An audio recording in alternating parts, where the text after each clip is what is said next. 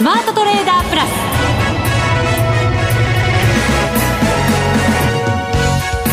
全国のリスナーの皆さん、こんにちは、内田まさみです。この時間はザ・スマートトレーダープラスをお送りしていきます。今週も新型コロナウイルス感染防止対策といたしまして、福永さんは電話での出演となります。それではご登場いただきましょう。国際テクニカルアナリスト、福永博之さんです。福永さん、はい、こんにちは、よろしくお願いします。よろしくお願いします、はい。さて、福永さんがスタジオにいない間に、はい、日経平均も下げ足を早めまして、それは私スタジオにいるいないは関係ないようなあるような分かりませんけど、はい、まあでもコロナウイルスがね、ちょっとピークアウトしてなんとなくこう世界的にですよ、はい、まあ少しこう安心感が出てきたなっていうところでのこのね、なんかロシアの軍事侵攻になっちゃって、ちょっとなんか順番があんまり良くないですよね。そうですね、なんかこの繰り返しがね、ずっと行われているようなそんな感じもしますけれど、はい、今日の日経平均5日続落ということになりまして、昨年来安値更新です、はい。25,970 円82銭で大引けとなりました。この5日間で1500円も下げてるんですよね、うん、そうですね、まあ、株価水準がやっぱり高くなってきますと、1000円の 1% と1万円の 1% ではもう全然ね、動きが変わってきますので、はい、ちょっとまあ値幅で見るとどうしても高い分動いているように見えますけど、まあ、過去のね、値下がりの、状況なんか、日経平均の、ホームページがありますけど、日経プロフィールでしたかね、日経平均プロフィールっていうホームページがあるんですけど、はい、そこなんかで見ると、まあ、日々の値下がり幅はそれほど大きくはないんですが、まあ、過去と比較するとですよ、うん、まあ、でもそれが続いているということで、結果的にその値幅も大きくなってしまっているというところですよね。そうですね、このチャート見ると右肩下がり本当顕著に出てるなっていう感じがありますので、はい、この大幅なまあ下落がどのような影響を与えているのか、またトピックスともちょっとチャート的には違うような形にも見えたりもしますので、はい、このあたりもなんか解説いただけたらなと思ってます、はい、少しは、はい、光になるとね、いいかなと思うんですけどね。そうですね、はい、よろしくお願いします。さて、番組ではレギュラー出演者への質問を募集しています。番組パーソナリティの福永さんはもちろん、月1ゲストマネックス証券の吉田さん、岡本さんへの質問もお待ちしています。番組ホームページにあるスマトレ質問箱にお寄せください。それでは番組進めていきましょう。この番組を盛り上げていただくのはリスナーの皆様です。プラスになるトレーダーになるために必要なテクニック、心構えなどを今日も身につけましょう。どうぞ最後まで番組にお付き合いください。この番組はマネックス証券の提供でお送りします。スマートトレーダー計画、よーいドン。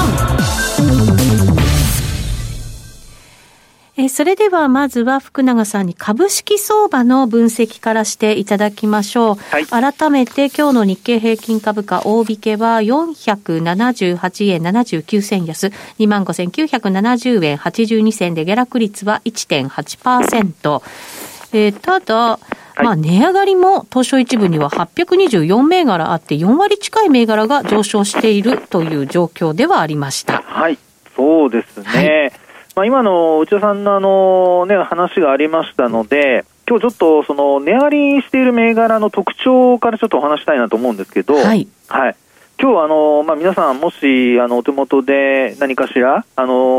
ールが見られるようであれば、まあ、今日の新高値銘柄っていうのをちょっと見ていただくといいと思うんですけど、はい。今日新高値銘柄見るとですね、まあ、ETF がまあ、結構多く入ってまして、でその ETF の中にはですね、まず金ですね、金、はい、それからあと穀物、うん、それとあと WTI 原油、あとガソリン、はい、それからあとニッケル、小麦、あとトウモロコシ、大豆、まあ、こういったものがですね、今日新高値銘柄の中に入ってるんですよ。ずらっと並んでるんですね。並んでます、はい、ですからマーケットってやっぱり本当になんて言うんでしょう、ある意味こうね、見てると結果がその背景が分かるようなその結果が出てまして、はい、今日も今お話したようにもう資源のとこばっかりですよね。まあ、そうですね、であとやっぱりまあ、今回のそのお昼以降ですよね、お昼休みの間にそのプーチン大統領が特別軍事作戦を行うことを決定したとかですね、はい、そういう話が伝わって実際にちょっとウクライナの方にですね軍事侵攻しているという話ではあるんですけど、映像もねいろいろ入ってきましたよ ね。そうですよね。でそうした中でやはり例えば小麦だとか、はいウクライナだとかロシアっていうのはやっぱり穀倉地帯で世界に占めるシェアもですね比較的高いということもあって、こういったところもやっぱり供給不足になるんじゃないかというところがやっぱ買われているというところですよね。なるほど。穀物もそしてエネルギーもという感じですよね。そうですね。というところで、実質個別というよりは、ETF なんかで見ますとそのコモディティのところが上がっているっていうのが今日の一つの特徴なんですよね。はいはい、でさらにですね今度個別銘柄でも値上がり率上位のところなんかを見てみますとここでも意外と特徴が出ていてですね、はい、例えば今日の東証一部の中での値上がりなんですけど、ここでは石川製作所が第2位に入ってますよね。そうですね 22% の上昇となりました。はい、ここなんかはやはりよくリスク、地政学リスクが高まると買われるっていうようなですね、実際に儲かるかどうかは別としてなんか反射的に動いているところがありますよね。ありますよね。これ結構昔からそうですよね。そうですよね本当ね。昔買われた時はイラン・イラク戦争の時なんか猛毒毒ですね、はい、ああいったものを防御するマスクを作っているということで、そうしたものがですねやっぱり材料としてその時は買われてで今もなんか反応してますよね。はい、で他にもですね資源のところで見ますと例えば先ほど出てきた小麦とかあと、大豆とかっていうところ以外にですね今度はチタンを取り扱っている会社が買われてるんですよね。大阪チタンが 16% の上昇。そうですね大阪チタニウム、はい、あと東方チタニウムなんかも上がってますよね。はい、上がってますね。東方チタニウムは 9% の上昇です。はいでもちろんパラジウムなんかも上位14位とかっていうの入ったりしてまして、はい結構、マーケットを見るとやっぱそういうところに資金が集まってるなっていうのがですね見て取れると。うんですから今日内田さんの話にあった、値上がりしている銘柄の数が意外と多いよっていうところでですね、はい、見てみると日頃あまりね注目されてないようなところというか、意外と地味な会社がですね取り扱っている中身によってはこういうふうに買われてでなおかつ2桁の上昇率になってたりしているっていうところですのでやっぱり投資家の皆さんはやっぱり冷静にマーケットを見て、一時的かもしれませんけども、何かしらの、興味があるのであればですねこういった銘柄もやっぱりちょっと選択肢の一つに加えておくっていうことは重要かなとは思いますけどね。ある意味なんかリスクヘッジみたいな形になったりするのかもしれないですね。で本当そうですよね。はい、普通個別株というと製造業なんかを買ったりしますけども、製造業がこうした状況でちょっと売られるっていう流れになった場合ですよね。そういう場合には今内田さんの話にあったように、一時的でも構わないので値下がりをちょっとヘッジするためにこういう銘柄を買ってみるとか、はい特にこれからね3月末にかけてもう来週から3月になりますけどやっぱり配当とか権利取りの動きが出てくるじゃないですか。そうですね、でそうなるとやっぱりどうしてもせっかくここまで我慢したのにね配当や優待取りたくて買ったのに売れないっていうような人も中にはいらっしゃったりであと下げ幅もね買った値段よりもだいぶ値下がりしてるからここで売るのは忍びないとかですね、はいろいろ出てくると思うんですよね。ただ買うにしてもやっぱり資金的な余裕が必要になってきますから、そういう意味ではちょっとね余裕のある人しか対応できないようなことにはなってしまうんですけど、今話にあったように、こういうのもですねこういうリスク回避あるいは資源価格の上昇で買われるような銘柄っていうのも一つ今回のね、この機会にぜひ頭に入れておいて、今後も同じようなことは起こってほしくはないですけども、そうですね。それ以外のところで資源価格が上がるようなところがあればやっぱりちょっと平地で買うっていうことも一つありなんじゃないかなっていうふうには思いますよね。そうですね。なんか今回のこのウクライナの件も、もしかしたら長期化するんじゃないかっていう見方もあったり、はい、あとは中国がどう動いてくるかっていう懸念が出てきたりっていうところもありますのでね。そういう備え的なものっていうのも必要なのかもしれないですよね。そうですよね。ですから、通常ね、ヘッジというとオプションだとか先物なんかを使って個別銘柄ではなくてこう、ね、ポートフォリオ全体をヘッジするためにオプションを使ったり、あるいは225の先物、ミニを使ったりラージを使ったりということをしますけど、はい、それとは別に、あとはETF の、リバース型とかですね、そういったものをインバース型だとかそういったものをこう選ぶだとか、あとペア型とか、そういったものを選んで買っておくっていうのも、一つの手ではあるかとは思うんですけど、こういう時って一番重要なのはやっぱりもう間に合わないって思わないことなんですよね。はい、というのも株価が仮に、このままその上下どちらかに動いたとしてですよ、で上がってくると皆さん安心して何もせずで、下がってくるとまた慌てるということになりかねないので、はい、本当に保険として考えるのであれば、やっぱり株価が戻った時にでもですね、戻りが鈍い時には今お話したようなことをもう一回思い出してみるとか、そういうことをやっていかないと、でそれは今回だけじゃなくてやっぱりことあるごとにそういうことを繰り返して慣れるってことが重要なんですよね。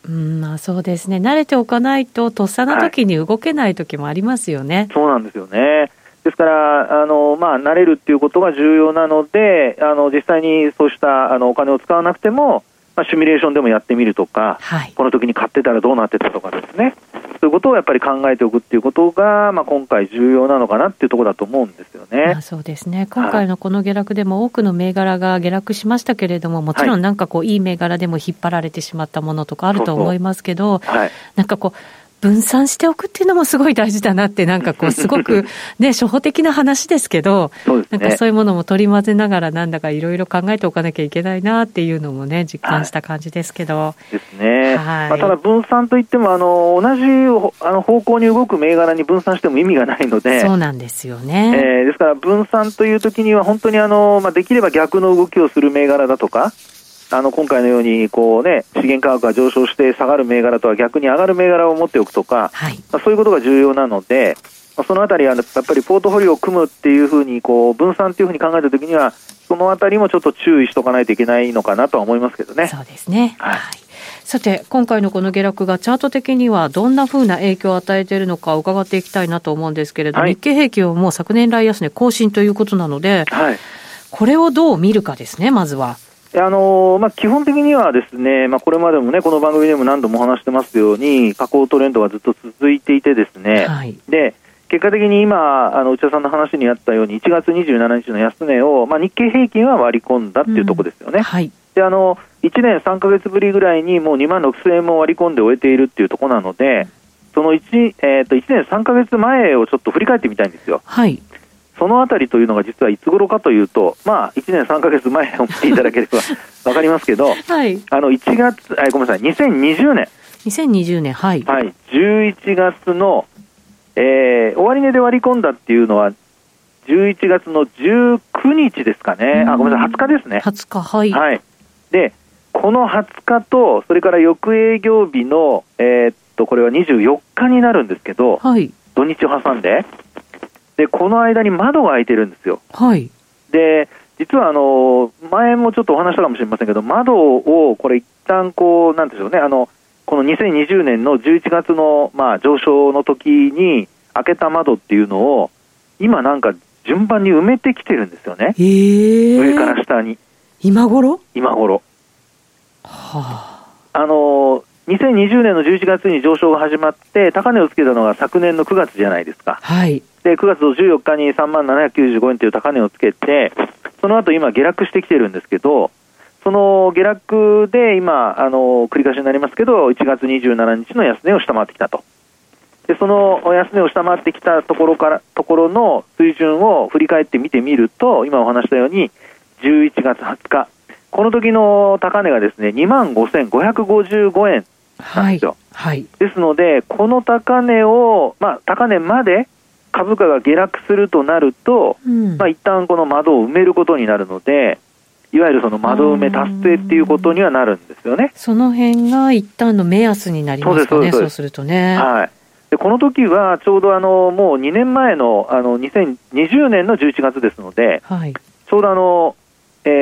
うですね、新型コロナウイルスの感染者数が大幅に増加していた時だったんですよね。でそこで一旦織り込んで株価は戻していったっていうところなんですよね、はい、ただここの水準を下回りますと、まあ、要は戻してもその後戻しきれずにまた落ちていくっていう流れになるとですね、実はまだ窓が開いてるんですよ。どこに？これはですね同じくその2020年の11月なんですけど、はい、6日と9日の間にも窓が開いてるんですよ。はい。でこの6日の高値というのが 24,389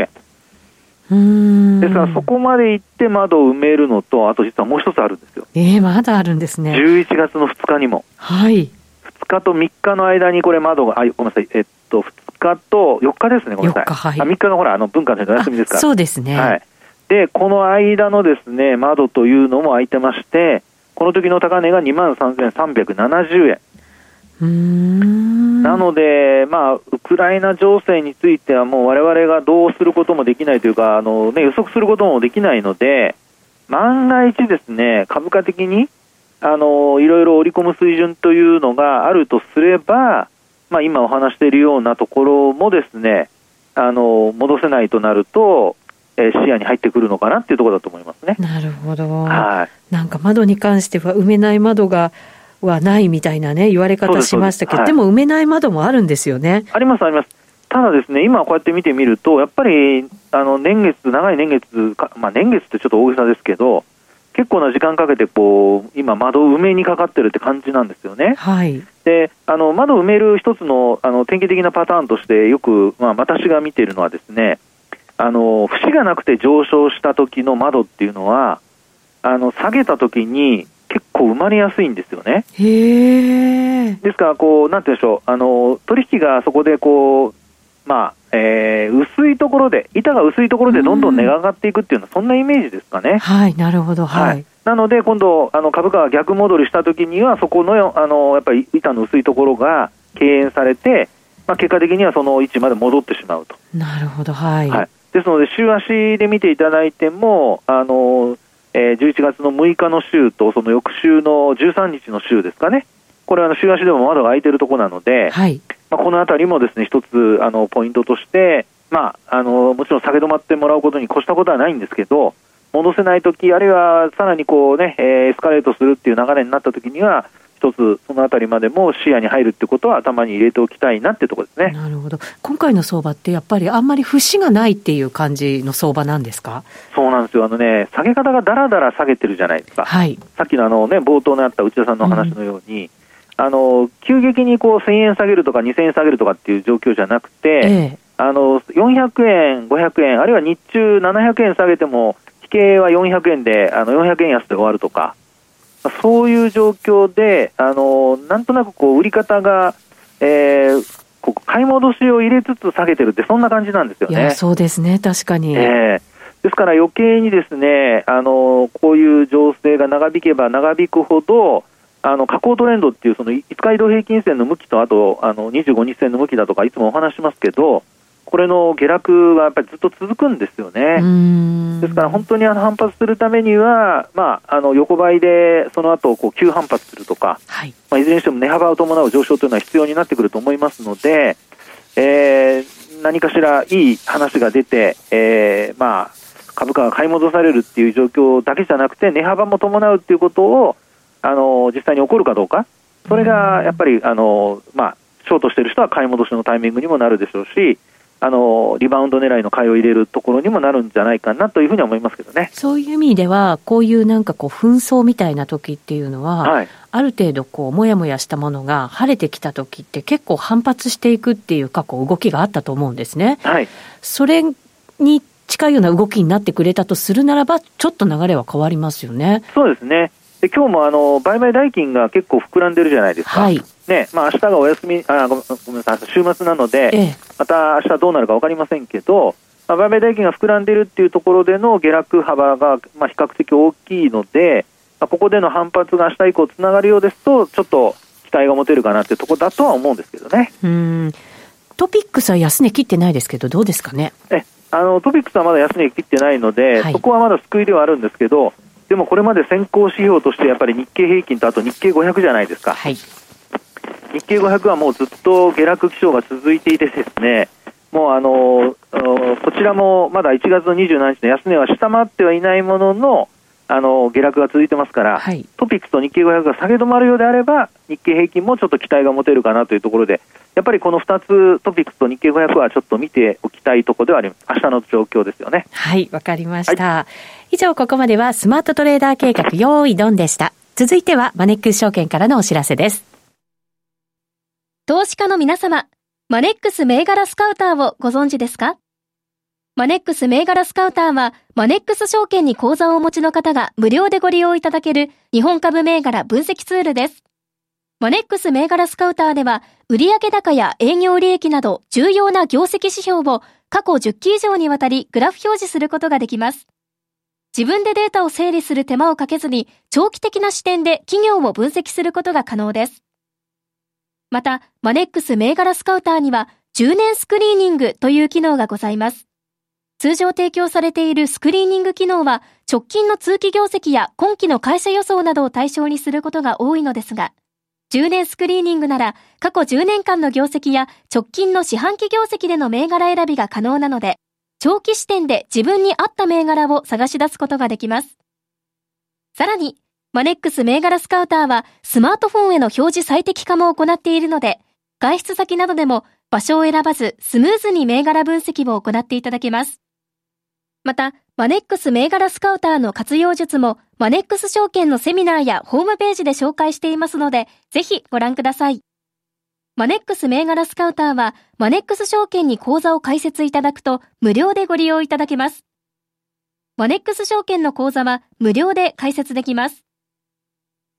日本株投資の強い味方、マネックス銘柄スカウターをぜひお試しください。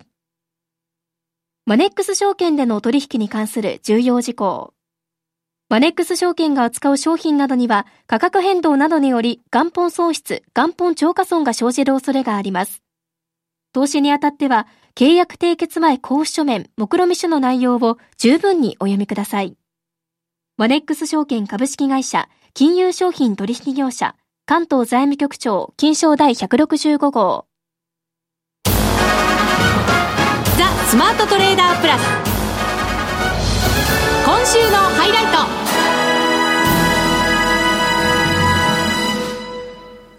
それではここからは為替の分析をしていただきます。ドル円ですけれども、現在114円45銭から46銭あたりでの取引となっています。115円台もありましたけれども、こちらもリスクオフのムードがかなり強まって、また足元ヨーロッパ時間に入ろうとしている時間に下げ足、またちょっと早くなってきたかなという感じですかね、福永さん。そうですね、今内田さんの話にありましたように、今日朝方というか、ね、朝早い段階では本当に115円台で推移していたんですけど、はい、プーチン大統領の軍事行動の話、軍事行動を行うというのを決定したって話を受けて、ドル円もこう下落に向かっているというところなんですよね。で、ただ見てますと、115円は割り込んではいるものの、ちょっとやっぱりアメリカのやっぱり金利動向ですかね、うん、そこになんかこう左右されているような印象を持ってはいるんですけど、はい、どういうことかというとですね、やっぱり今の時点では、10年債利回りですけど、私が今見てるのはCNBC のアメリカの方のリアルタイムのやつ見てるんですけど、はい、利回りが10年債利回り 1.88% なんですよね。あれ、下がってます ね、結構下がってますよね、1.9% 台のね、半ばぐらいまで上がってましたから、昨日 2% に届くかっていうところでしたからね。そうです、そうです、ね、なので本当にリアルタイムではそうした形でですね、債券が安全資産として買われて、で金利が低下して、で、ドルも逆にこう売られる、あるいはリスクオフの円買いが入ってるっていう流れのようなんですよね、はい、ただアメリカの金融政策を考えますと、やっぱり利上げを行うのではないかっていう、あるいは利上げの幅も0.25 なのか 0.5 なのか、今はおそらく 0.25 のが多いとは思うんですけど、やっぱり金融政策では利上げを積極的に行うだろうという見方はまだ残っていると思うんですよね、はい、ですので、そう考えますとやっぱり日中の値動きは今のところはこう債券買われてはいるものの、やっぱり金融政策にまた目が向くようなことになると、今度はまた債券が今度売られてですね、で金利が上昇するとか、それによってまたこうドル買いに入るとか、うん、ちょっとですね振り回される可能性もあるんですよね、はい、で特に今週はアメリカのやっぱりその FRB の理事の方の発言が結構なんか予定されているようですので、はい、ですので、今週来週ですかね、いろいろとそうした発言によっても触れる可能性ありますから、そういう意味ではちょっとこう、ドル安方向に、対円でですけども触れ始めている中ではあるんですが、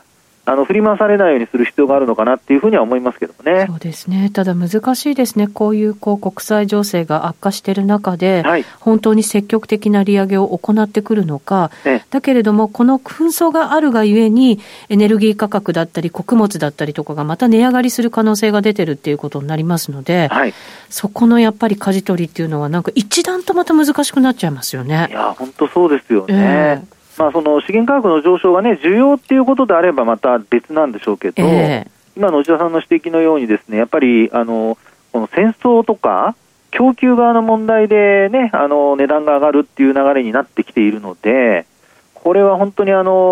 前にも話したことがあるかもしれませんけど、利上げの、ね、幅が大きすぎて、あるいはその利上げの回数が増えすぎてオーバーキルって言って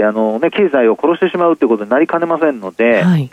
そのあたりは今後見ていかないといけないんですけど、ただもし本当にオーバーキルって言いましょうかね、いわゆるその不景気の中での物価高でスタグフレーションなんてことになっていくと、ちょっとやっぱりドルが本当に買われるのかどうかっていうのはちょっとまたまた疑問になってくるかなってところはありますよね。なるほど、確かにそうですね。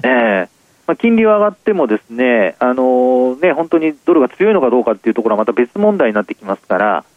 そのあたりの解釈っていうのがマーケットでどのように変わっていくのかっていうところもありますので、はい、今のところはいずれにしても金利と、それからあと外部環境、ロシアの問題等で動いている債券なんかの動きを見ながら、為替も動いているんじゃないかなっていうところですよね。そうですね、はい、もちろんそのインフレであるとか国際紛争の影響であるとかっていうのは他の国にも同じようにやっぱり影響があるわけですもんね。あとボリンジャーバンド見ますと、やっぱりマイナス2シグマに今日ちょっと広がってきて接近してますから。そうですか。はい、このバンドに沿って低下が続くときにはやっぱりトレンドが発生していると考えないといけないので、その場合には110円割れもあるかもしれませんから注意してほしいなと思います。そうですね。はい、ドル円また下がってくるとちょっとね、日本株にはちょっとマイナスですからね。そうなんですよね。はい、日本経済で今円安っていうのが問題にはなってましたけれど、円高になりすぎるっていうのもまた問題というところがね。そうです。総出為替レートとかまた変わってきちゃいますからね。そうですね。はい。わかりました。なかなかちょっと大変な。いや、本当に複雑にどんどん複雑になってきてますよね。そうですね。また明日、金曜日というところがまた難しいところではあるのかもしれないですね。そうですね。はい、一刻も早くなんか落ち着いてほしいなと思いますが。そう思います。はい。さて、あっという間にお別れのお時間です。今日ここまでのお相手は福永博之と内田まさみでお送りしました。それでは皆さん、また来週。この番組はマネックス証券の提供でお送りしました。